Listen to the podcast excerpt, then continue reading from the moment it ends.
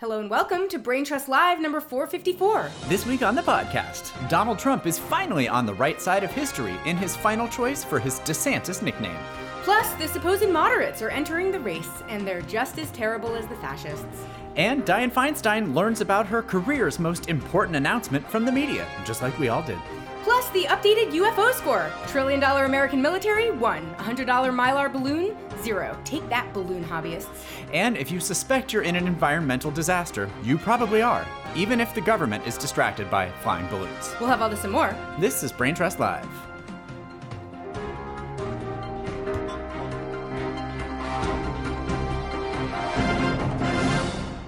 Hey y'all, I'm Brent. I'm Lila, and you can find us on the web at www.braintrustlive.com. Here we are. You're looking at Lila Nordstrom, pickleball champion extraordinaire. That's right. Won a pickleball tournament. By the way, you will not find a podcast with two better racket sport players. Too true. If you judge your political podcast on the basis of their racket sport prowess, then you've hit the jackpot here. That's right.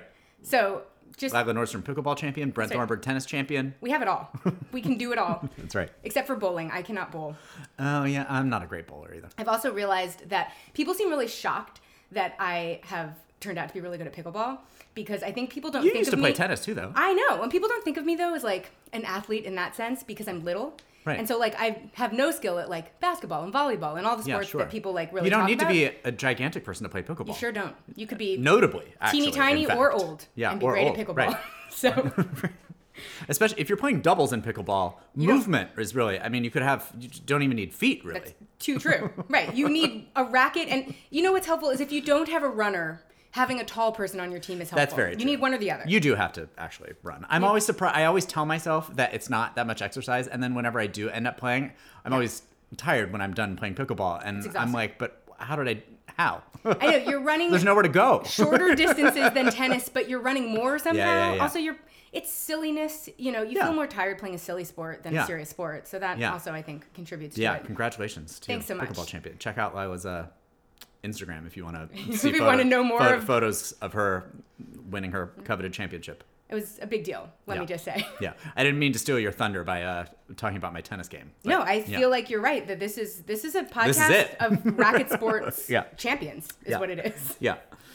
In any case, in sort of top line America news this week, we have sad news, but also I think triumphant news in its own way, because so Jimmy Carter entered hospice, which of course is terrible, but also big ups to him for outliving both Reagan and Poppy Bush, and also being a force for good for like his entire retirement career. Multiple rounds of brain cancer. I mean, like this man is 98. Like he was not trying to die. No. And he did a good job at it. He's been killing it at that for years. He's had cancer for like most of our adult lives. I know. So the only sad part of all of this is that Dick Cheney is still alive. I know. I was hoping that he would outlive Dick Cheney. I know. But he did pretty good. Henry Kissinger, I think, isn't he still alive too? Yeah, I know. Like there's some of these other old political figures that like deserve to be dead. Right. And Jimmy Carter, if he had gone on living forever. Deserves to live forever. Right. Yeah, exactly. Basically just would be like a never-ending force for good. Easily our greatest ex-president.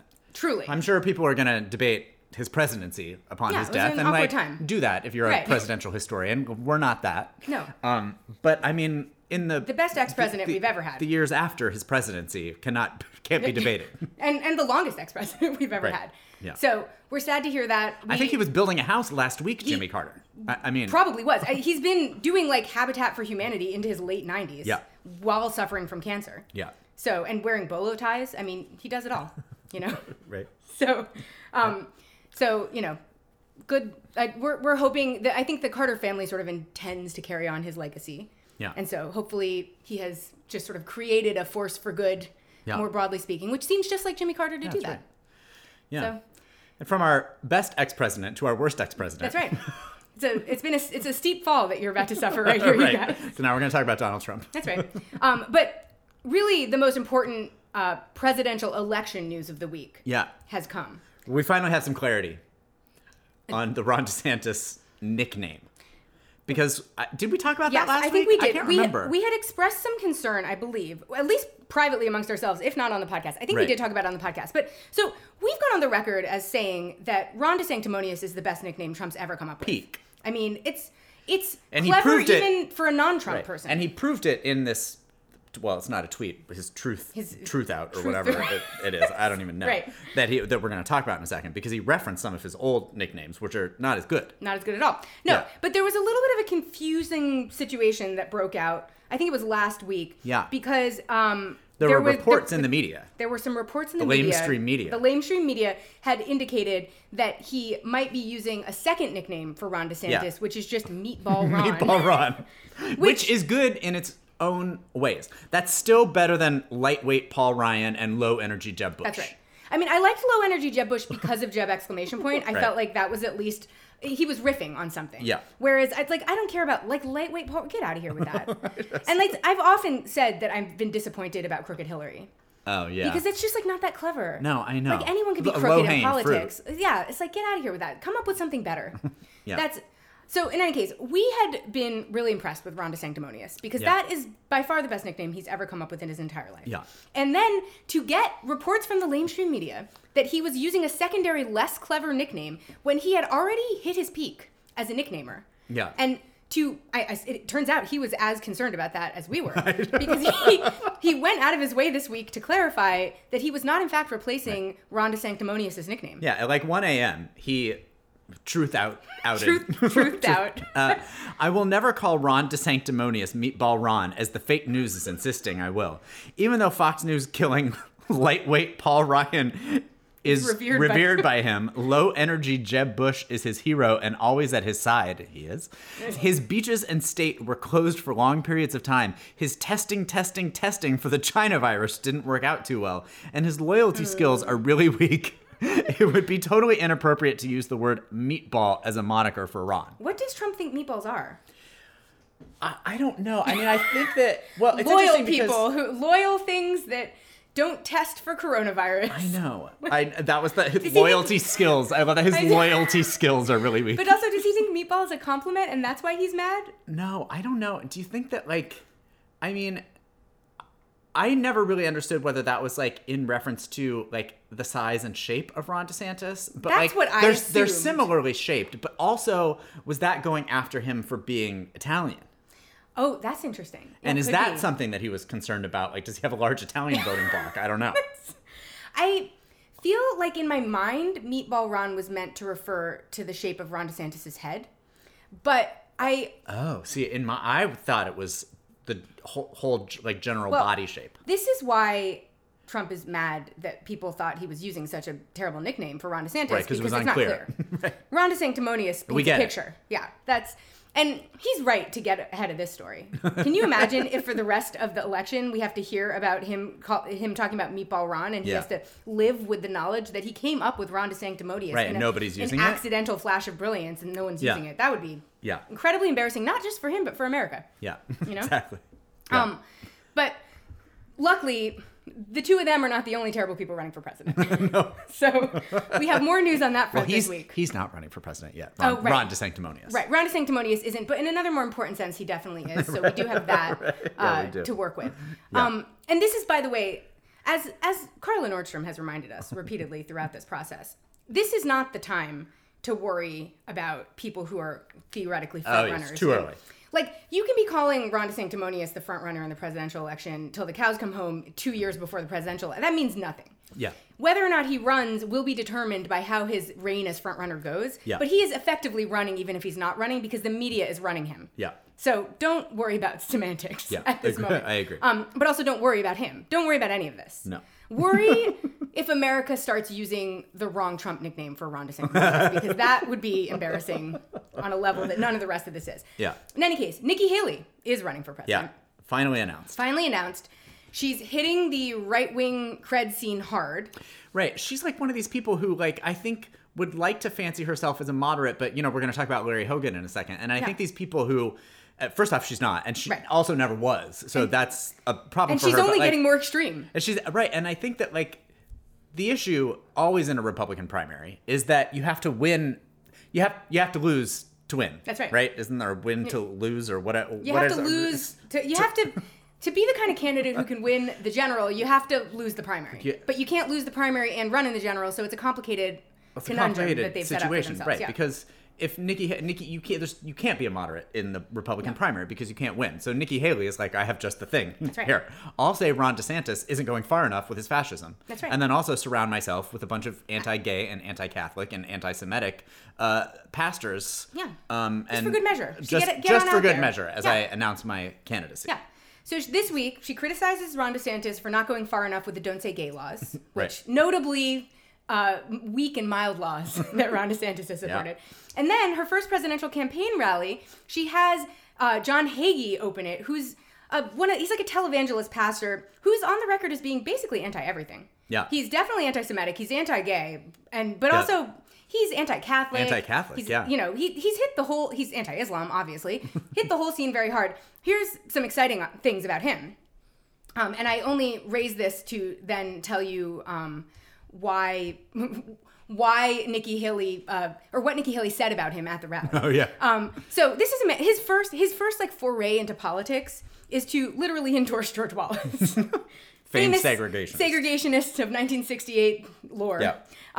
He endorsed John McCain, and then John McCain had to publicly renounce the endorsement because an anti-Semitic sermon that he had. He's one of those people that's like, we've got to get the Jews to Israel to get this whole thing underway. Oh, yeah. And so he's both anti-Semitic because he's mad at the Jews for not being in Israel, but also mad about everyone else not being nice to Israel. It's a very confusing, he's one of those people, it's a confusing dynamic. He's anti-Islam. He said a lot of bullshit about Islam, but also notably anti-Catholic. And I love when someone can hit that trifecta. I think that's a really special kind of person. He has suggested that Hitler's Catholic background contributed to his anti-Semitism. That's what I'm saying. Like, these people say anti-Semitic things, but also then are mad at other people for being anti-Semitic. Uh-huh. But also has referred to the Catholic Church as the apostate church and the great whore, among other... anti-Catholic remarks. My favorite thing is that he has claimed that the Antichrist is going to be gay, and then he also created this blood moon prophecy, which suggested that a series of lunar events that began in 2014 were the start of the end times as described in the Bible. Which makes good sense. So it's important that you know all of that, because Nikki Haley gets on after this guy speaks. Yeah. And says, first of all, the American people are not full of hate. We are full of love, and we are sustained by faith, which is a hilarious thing to say right before saying to Pastor Hagee, I still say I want to be you when I grow up. A man who notably hates everyone. Oh, right. So that's pretty exciting. Other presidential hopefuls also either teasing or announced. Marianne Williamson. The tease has begun. Yeah, guys. Brent's in. I'm all in. Brent's getting... just absolutely trolled by me and Grant on our text chain. Grant? He's trolling you. Don't... Oh. He's not trolling you the way I'm trolling you. Certainly I'm the lead troll here. Well... He's eye-rolling while I troll you. That's fine. Fair enough. Yeah. That's fine. Yeah. Both she and Nikki Haley spoke to huge crowds in New Hampshire. By which we mean like 5 to 6 people. Right. Marianne Williamson didn't say that she was speaking to a huge crowd, so I'm going to let her have a pass here. But she said... She was speaking to a small room. She said speaking to New Hampshire, and she was speaking directly to one person sitting in a chair next to her in this photograph. Nikki Haley posted a picture, or someone from her campaign did, and was like, speaking to a large group of voters in New Hampshire, and it was exactly 4 people other than her in a room. Which, in New Hampshire, maybe that's what they call a crowd. I couldn't say. But it does... make you wonder about the new primary process. Right. And Marianne Williamson didn't announce that she's running for president. She announced that she's going to announce. Yeah, she did one of those announcements to announce. She's exploring the whatever. Like, you know how people announce that they're exploring the possibility of running for president? Well, she'd already announced an exploratory committee. We're in that phase now. Yeah, we're post-exploratory committee, but pre-committed announcement. It's like it's the announcement where you've explored, but you haven't committed. Right.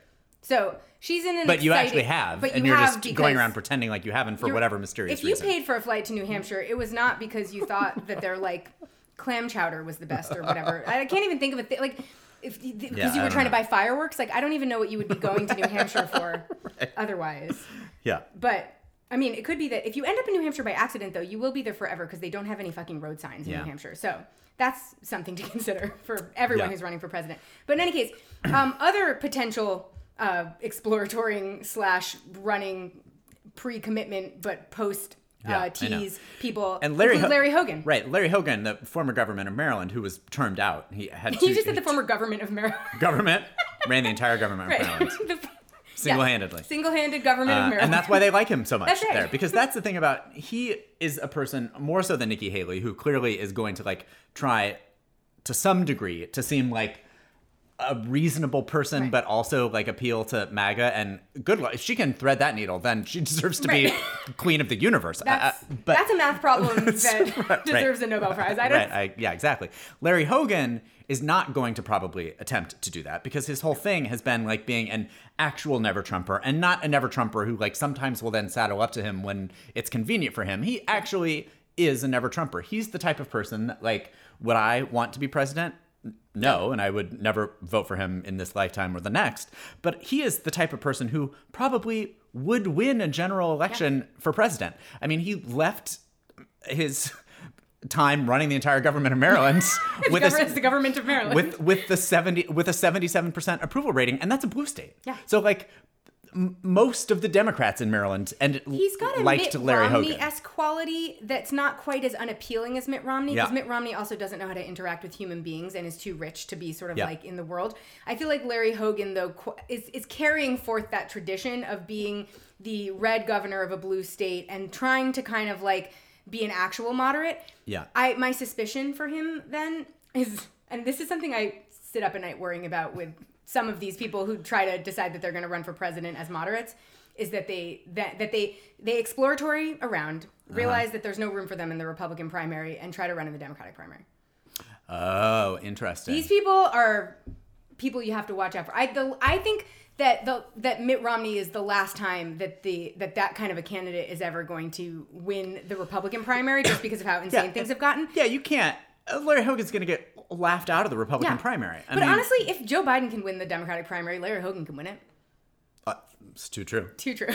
Right. Larry Hogan is probably more aligned with Joe Biden than he is with Donald Trump. He absolutely is. And that's an indictment. Problem. That's an indictment of everyone. An indictment of everyone. I intended it to be an indictment on Joe Biden, just to be clear. Right. I want to make that clear to all of our listeners. But it turns out everyone's implicated in that indictment. Right, exactly.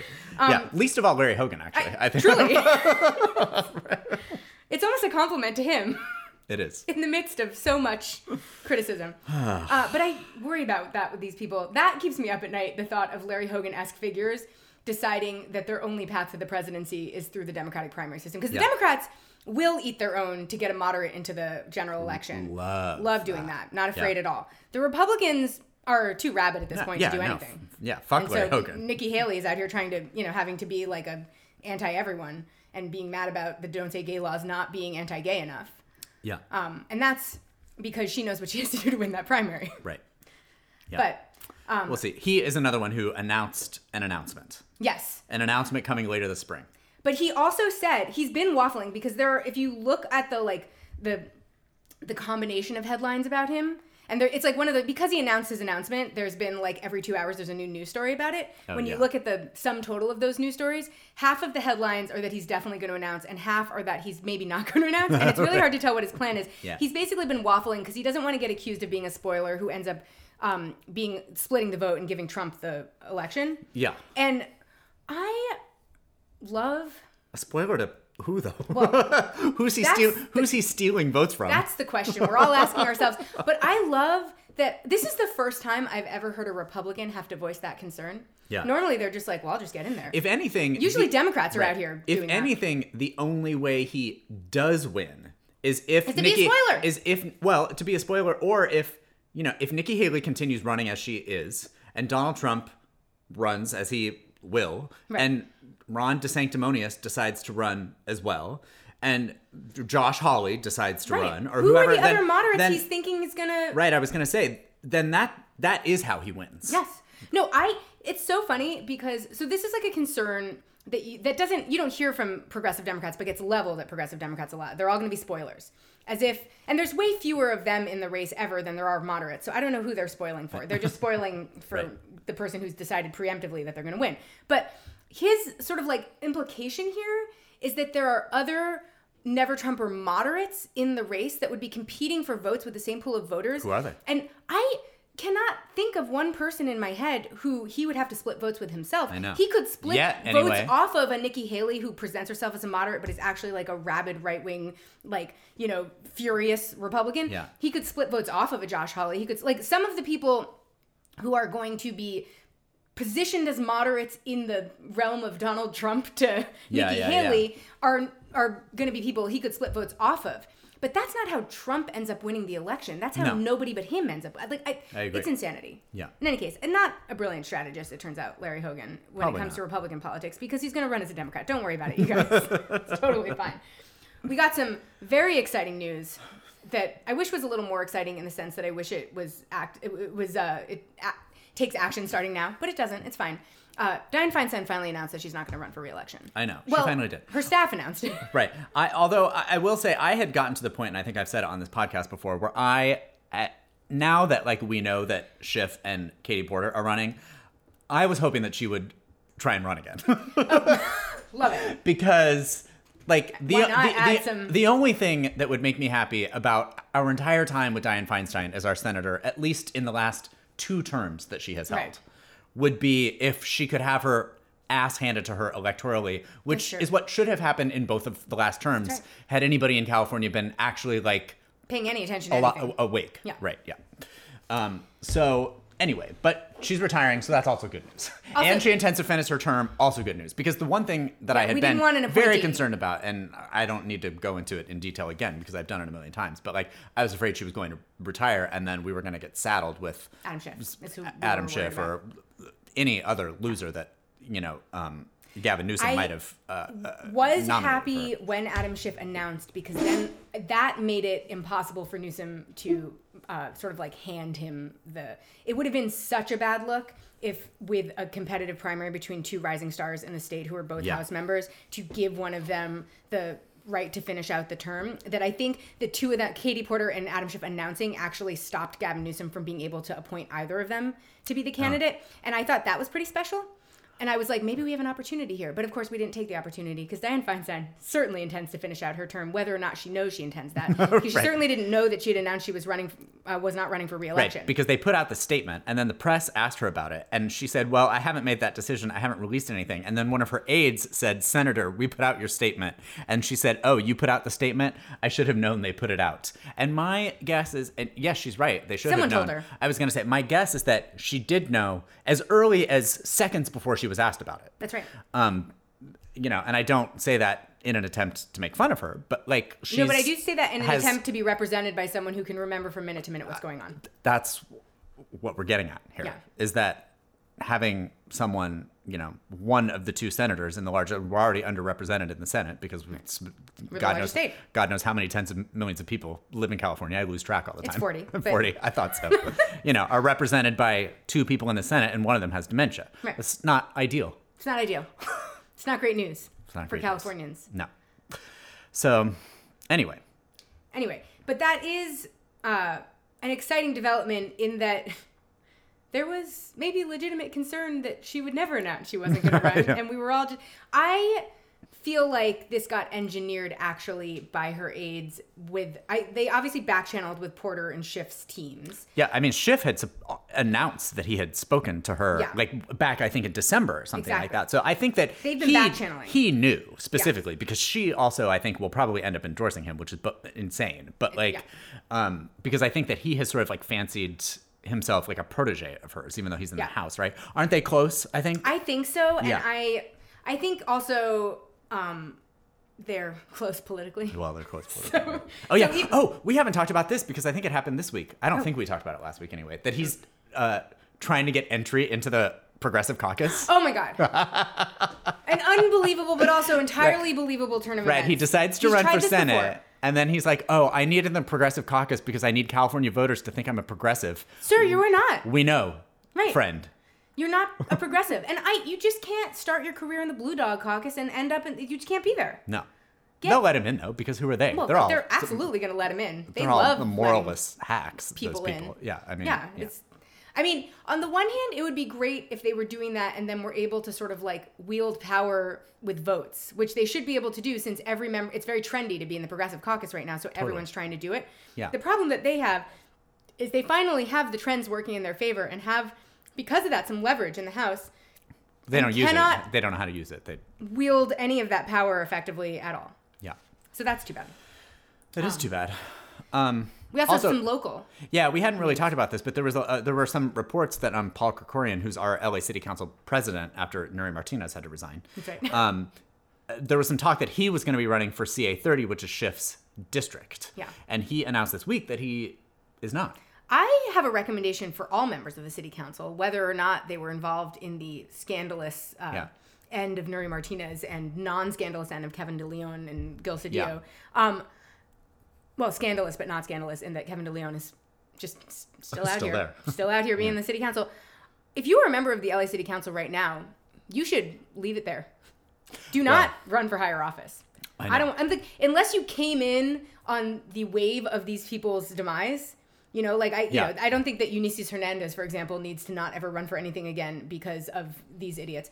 But like, if you are an institutionalist in the LA City Council, which Paul Krikorian most absolutely is. Well, I think he's being turned out, actually, because we do have term limits, but there's a lot because he's been there for quite some time. He's been there forever. It made me wonder what our term limit situation is. I know, are they like 100 years? I think so. But I mean, like, even if you are termed out of the LA City Council right now, find a new career. Yeah. It's too late. No, I agree. You did it. I know. I agree.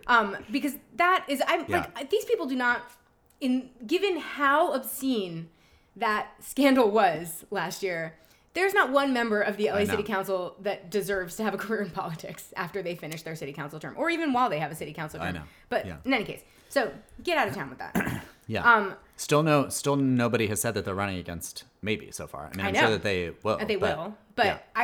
I do like that Maybe got out there. I know. I got a fundraising text from her earlier this week. Yeah, I know. I'm very excited about that. And Maybe is running as Maybe Pudlow this time. Yeah, that's where the text came from. So I'm assuming that maybe that's the case. I don't know if that could be a change.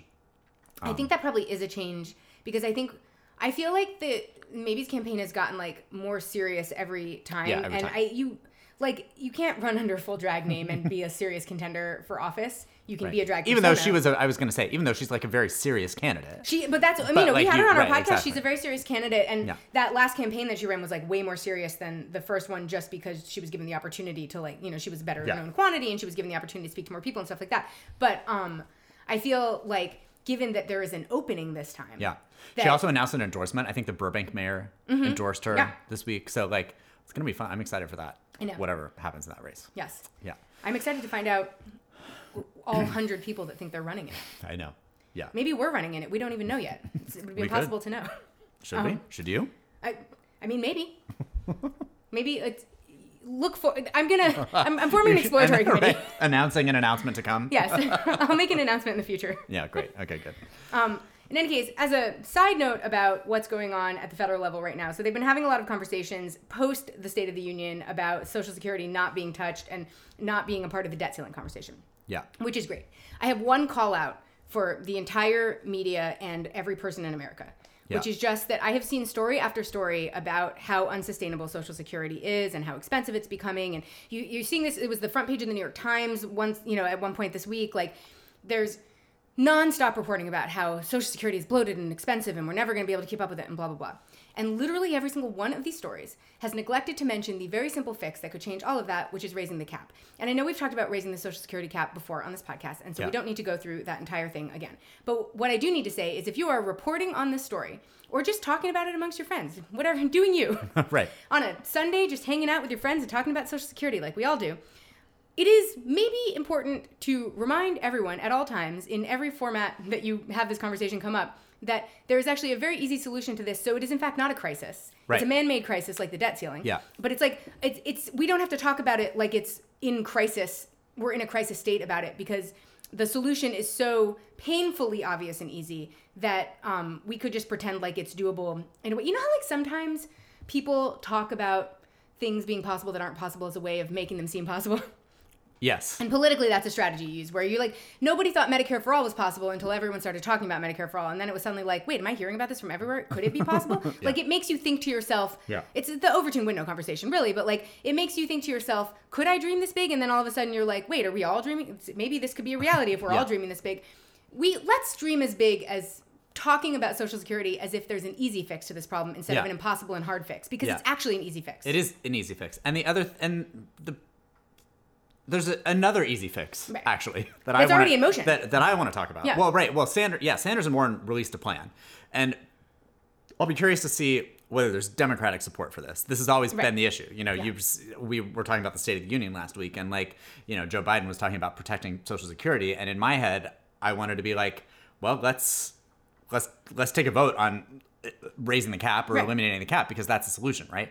But the other solution is perhaps even more simpler, if you can believe it, is that, and, you know, cue people eye rolling, because I'm about to, you know, talk about modern monetary theory again. But seriously, the other fix for making sure Social Security is funded is just to continue funding it. That's right. Just to continue sending checks to old people. That's right. With the money that we printed. So it's not like we're not having to call anyone about this. We can send checks to people. In fact, we now have actual proof that we can send checks to people outside of Social Security, because we just did it twice. Right. So I think, first off, there's a great episode of Bad Faith Podcast, which is one of my favorite podcasts, but Stephanie Kelton is on it, and they talk a lot about this. When you know that we stand Stephanie Kelton. We stand Stephanie Kelton, and she is on there, and they were talking about Social Security, in fact, which is sort of, you know, where I got the idea to talk about it here. But she, you know, played a clip, essentially, of Alan Greenspan, who is the head of the Fed, conservative, by the way, talking to Paul Ryan, whose dream in life is to end Social Security, right? Even though it's literally how he paid his bills after his father died. Yeah. And he is talking to, you can look this clip up online, but he's talking to Alan Greenspan basically about, like, you know, obviously Social Security is going to end if we don't do something, if we don't fix it. And Alan Greenspan, again, noted conservative, essentially says to him, well, it doesn't really have to end because we can decide that that's something that we're going to spend our money on. I'm paraphrasing him here, obviously. We can invest in it because that's like part of holding together the fabric of society. Nothing, no programs that we decided to make up here have to go unfunded. If we choose to, if we choose for Social Security to be funded, then we can just continue paying into it, and we continue paying checks to seniors. It's as simple as that. Certainly, it could be paid for by lifting the cap. And that is a simple solution. It could be paid for in a way that conservatives have advocated for things to be paid for. Which is like, by actually having pay-fors for something. Right. But like, it could just not be. But it could also just not be. Yeah. Yeah. We're not actually funding anything in this. It's not like they're using the United States checking account to send checks to seniors for Social Security. That's not what's happening.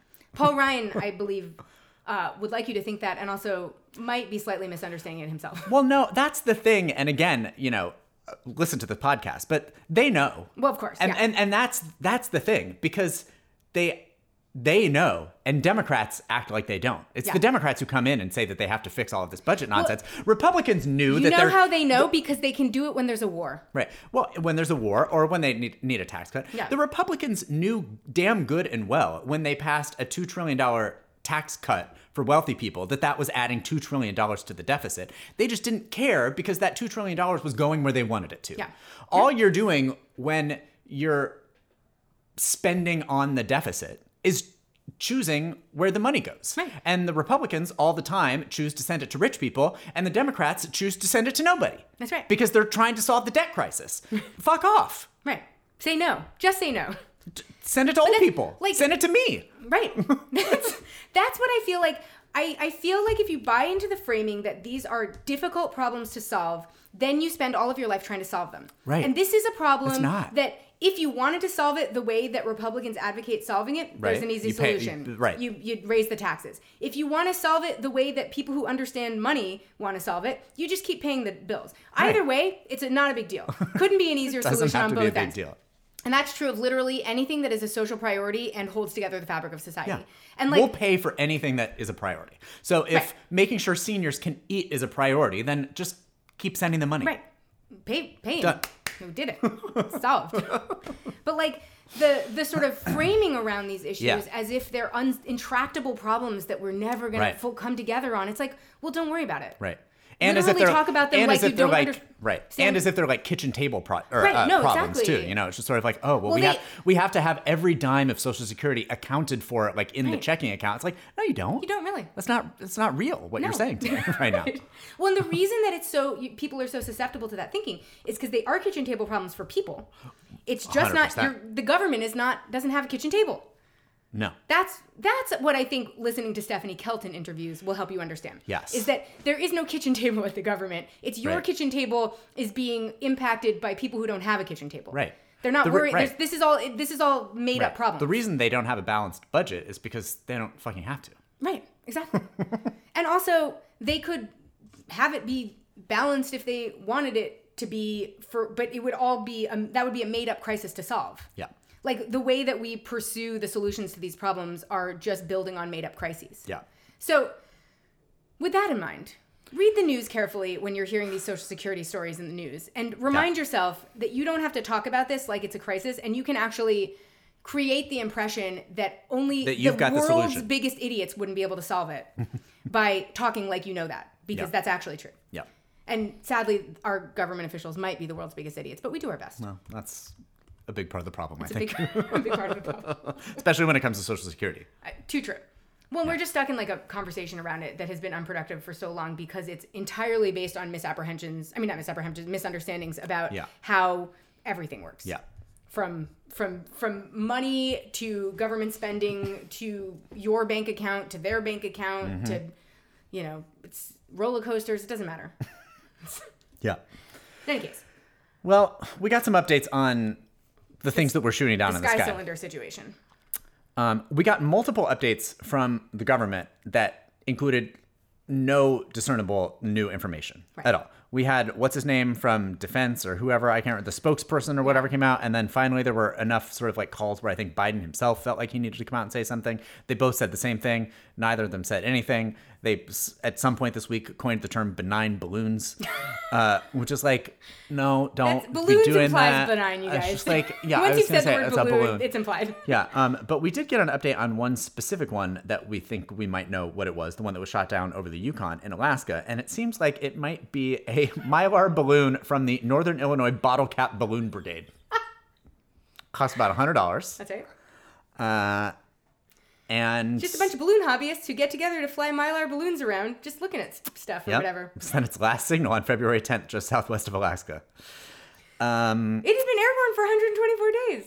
I know. It was on its, what was it, seventh circumnavigation of the globe? Yeah. That's impressive, you guys. I know. Well, good thing the American military is. Wonder if the what a show of strength. The Northern Illinois Bottle Cap Balloon Brigade is an impressive military force in their own right that we should be. Yeah. We finally thinking about taking advantage of. We finally picked a war we could win. That's right. And why are we even fighting this war? I have been really excited about how many times I have literally overheard complete strangers finally mentioning that the only reason we're talking about space cylinders and Mylar balloons in the sky is because we're trying to distract everyone from this massive environmental disaster in Palestine, Ohio. What was it that Grant texted us about earlier this week that the Republicans were saying this was a distraction from? Yes. It wasn't this, though. It was something else. Yeah. It was something totally bonkers. The point is we know for sure it's a distraction. Right. Everyone on every side of the aisle is united on the fact that this is a distraction.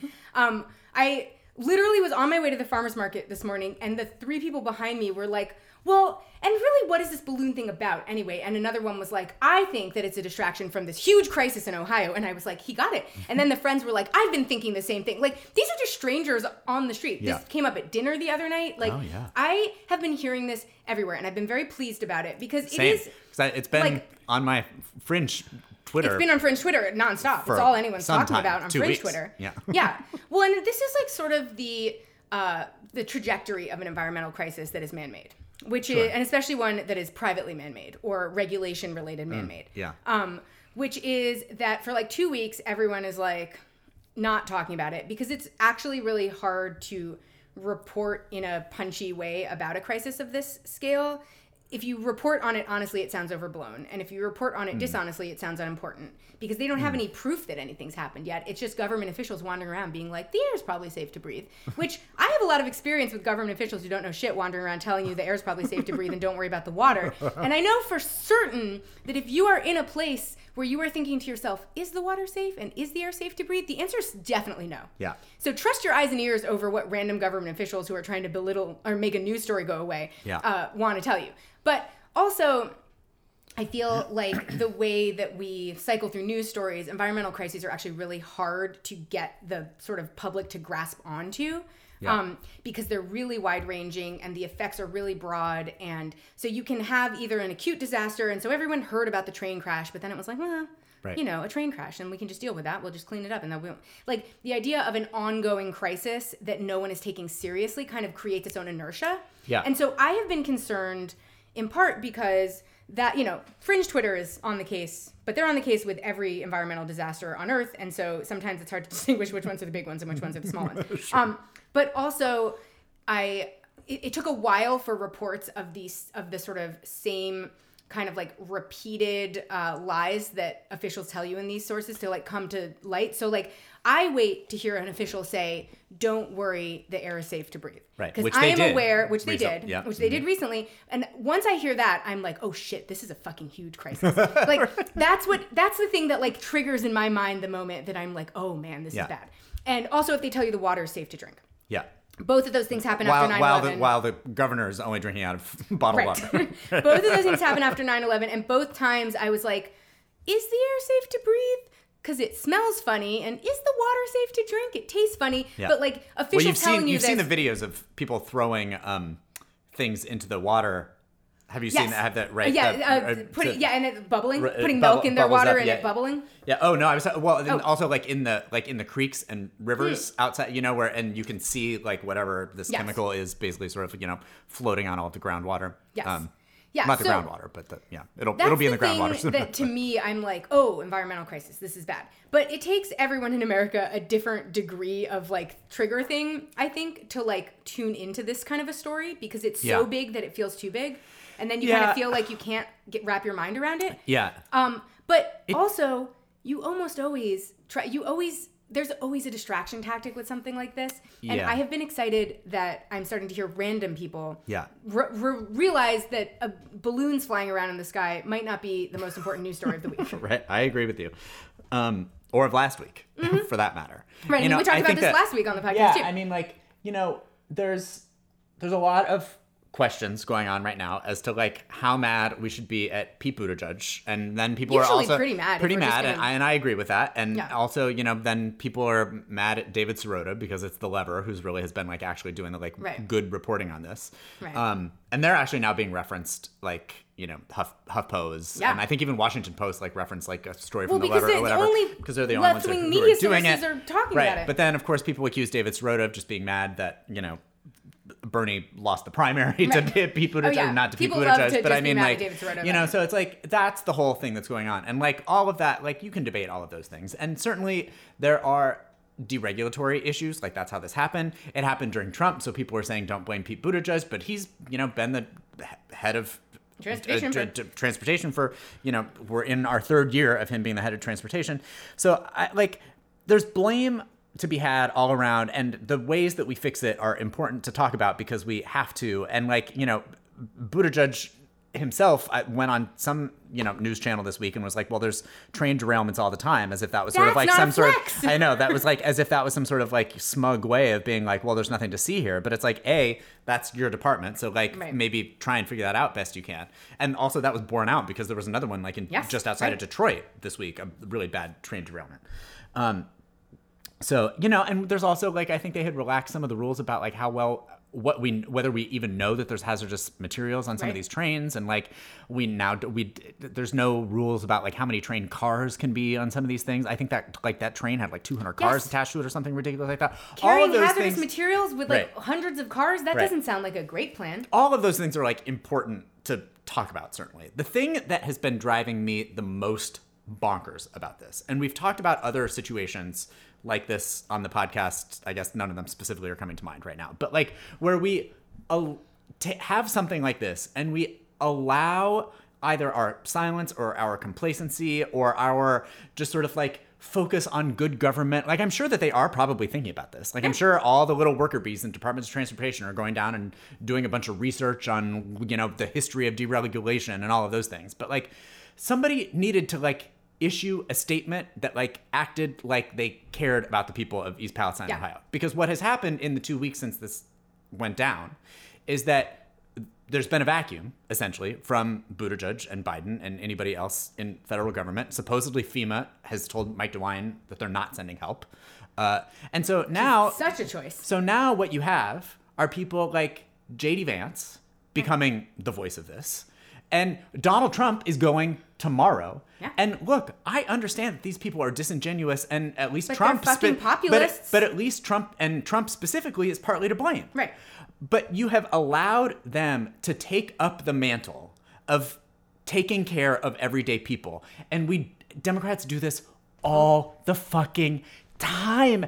And it makes me so crazy. It's absolutely crazy making. As somebody who has spent a huge amount of time in Washington with Trumpers, I can confirm that there is often a choice that gets made about how, you know, in an effort to not seem reactionary or an effort to not seem extreme, how sort of aggressively Democrats want to go after the issue of protecting people from government, you know, and because of that, oftentimes populist Republicans, and that's how Donald Trump ended up as a thing in the first place. This is rural Ohio. They had a huge town hall this week that like the train company got a lot of flack for not going because there were threats to the lives of the people who, you know, work for them. And like, rightly so. I mean, yeah, exactly.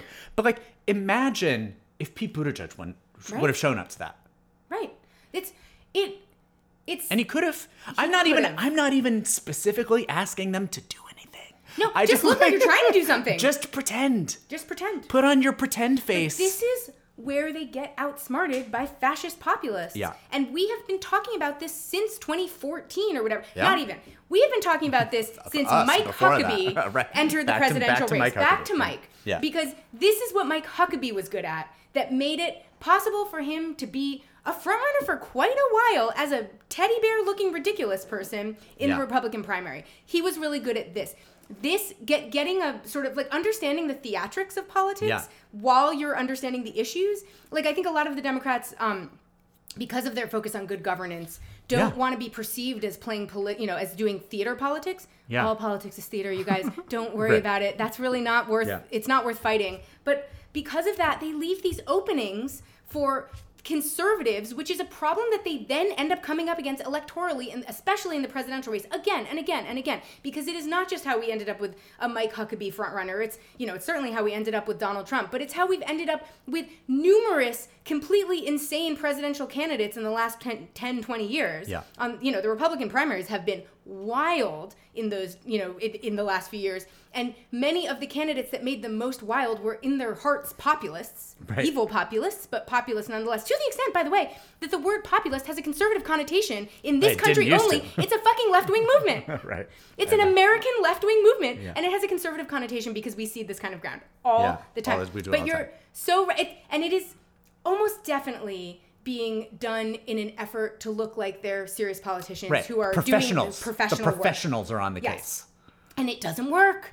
And it also... Nobody wants professionals in this instance. No, you want someone as mad as you are. Donald Trump can be as mad as you are. He's a lunatic. He's mad all the time. Yeah.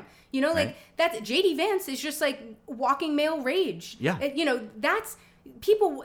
It's what people like about Bernie Sanders, too. You know, to be fair, it's why those two get compared all the time. Bernie Sanders also really effectively sort of conveys your rage. And that is why progressives love him. That is why the far left is so into them, because they're angry too. But I mean, like, this is a moment for populism. Whether or not it's the only thing you're up to is your choice. I would contend that maybe you could be up to both professionalism and populism, but it's a moment for populism. You don't even have to be a populist, really. No, I mean, you know, you like, just have to fucking act like one for 2 weeks. Just show up and be like, I'm mad, and I'm going to do everything I can to make sure this doesn't happen again. That's right. How during presidential years, working class Joe. Exactly. During Isn't this why we elected him specifically, by the way? Those clips go viral all the time. If you have seen a clip of someone in a presidential election in the last 10 years, it has been of them going off about how mad they are about the thing that you're mad about. That is what actually sells seats right. to Congress. Gets ratings. It gets exactly. Like the idea that, I mean, and this is sort of the, this is what we, these are the poor instincts that land Democrats in defense position all the time. Yeah. You know, we've been talking about this for literal decades at this point. Right. But this is like a perfect example. You're so right. Of like a moment where they could think to themselves, what would someone who is just trying to see that someone looks like they're doing right. something do in this moment? And would it be to maybe reflect that you're mad too? Yep. Because it would be easy then to tie this to Trump. Because you could be like, I am so mad. And listen, I know that there are omissions when you get really mad about things like this. I know that Pete Buttigieg is not going to go there and be like, this was my fault. You right. know, he's going to go there and be like, this was Donald Trump's fault. And yeah. whatever. I actually would advise that he do take responsibility. But if he would have gone there first and said that, then exactly. that would have neutered Donald Trump's visit yes. to that. Like, you have to think. You have to put on your thinking cap. You got to think, right? Yeah. You got to have thinking caps on. Yeah. Big brain mode. Not even big brain mode. No, medium to small brain mode. That's like yeah. just idea mode, any idea. Yeah. But yeah, it's just so frustrating. They leave openings. All of these rural Ohio voters all the time who are just going to be like, well, Trump showed up. Yeah.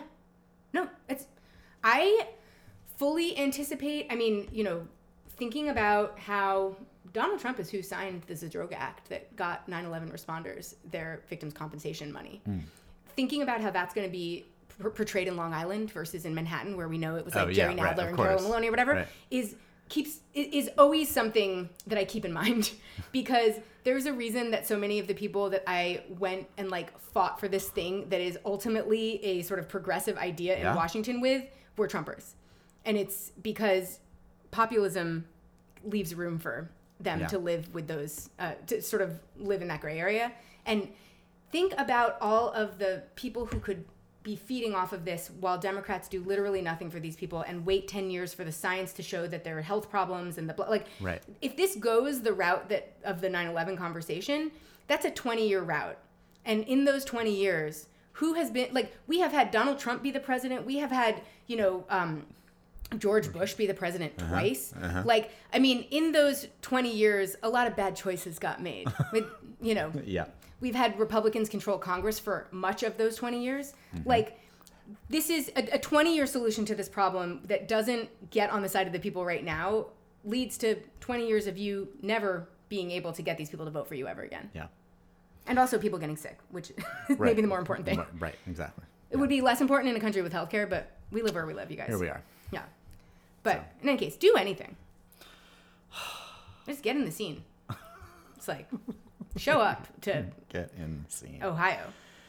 Also, yep. The idea not to send like federal disaster resources there has also been just like such a bizarre. I know. And I think they were doing it in an effort to keep it under wraps. Well, that's what, or make it seem like there was nothing to see here. Yeah. Yeah, exactly. Yeah. And it's like, and then all week we're going to be following balloons around, and then no one's going to ever find out that there was this huge crisis going on. I know. In any case, the good news is, America, that in the next 20 years, there is finally a precedent for a crisis like this to cause federal compensation for people. That's true. Yeah, so there's a plan now. There's a plan. Thank you. I don't know if it's... Lila Nordstrom wrote a book about it. That's guys. Right. You could read my book. It's called Some Kids Left Behind, and you should have it on your bookshelf now. Yeah. Where books are sold. Available wherever books are sold. Oh. In any case, that's the news this week. This has been your weekly news report from two of the greatest racket sports athletes right. ever known to me. Yep. And we'll be back post tennis and pickleball next that's week right. to you know, keep you updated. Yeah, should we just do a racket sports update at the beginning of each podcast? Probably. I mean, I think it would make sense. Yeah. Now that people know that they have two living legends hosting this podcast.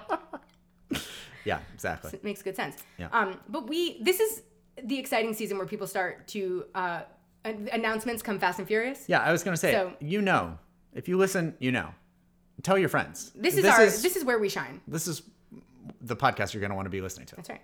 Yeah. You're going to find out about every lunatic who's planning to run for president for the next 10 months, and you're going to love it. That's right. We'll talk to you next week. Bye. Bye.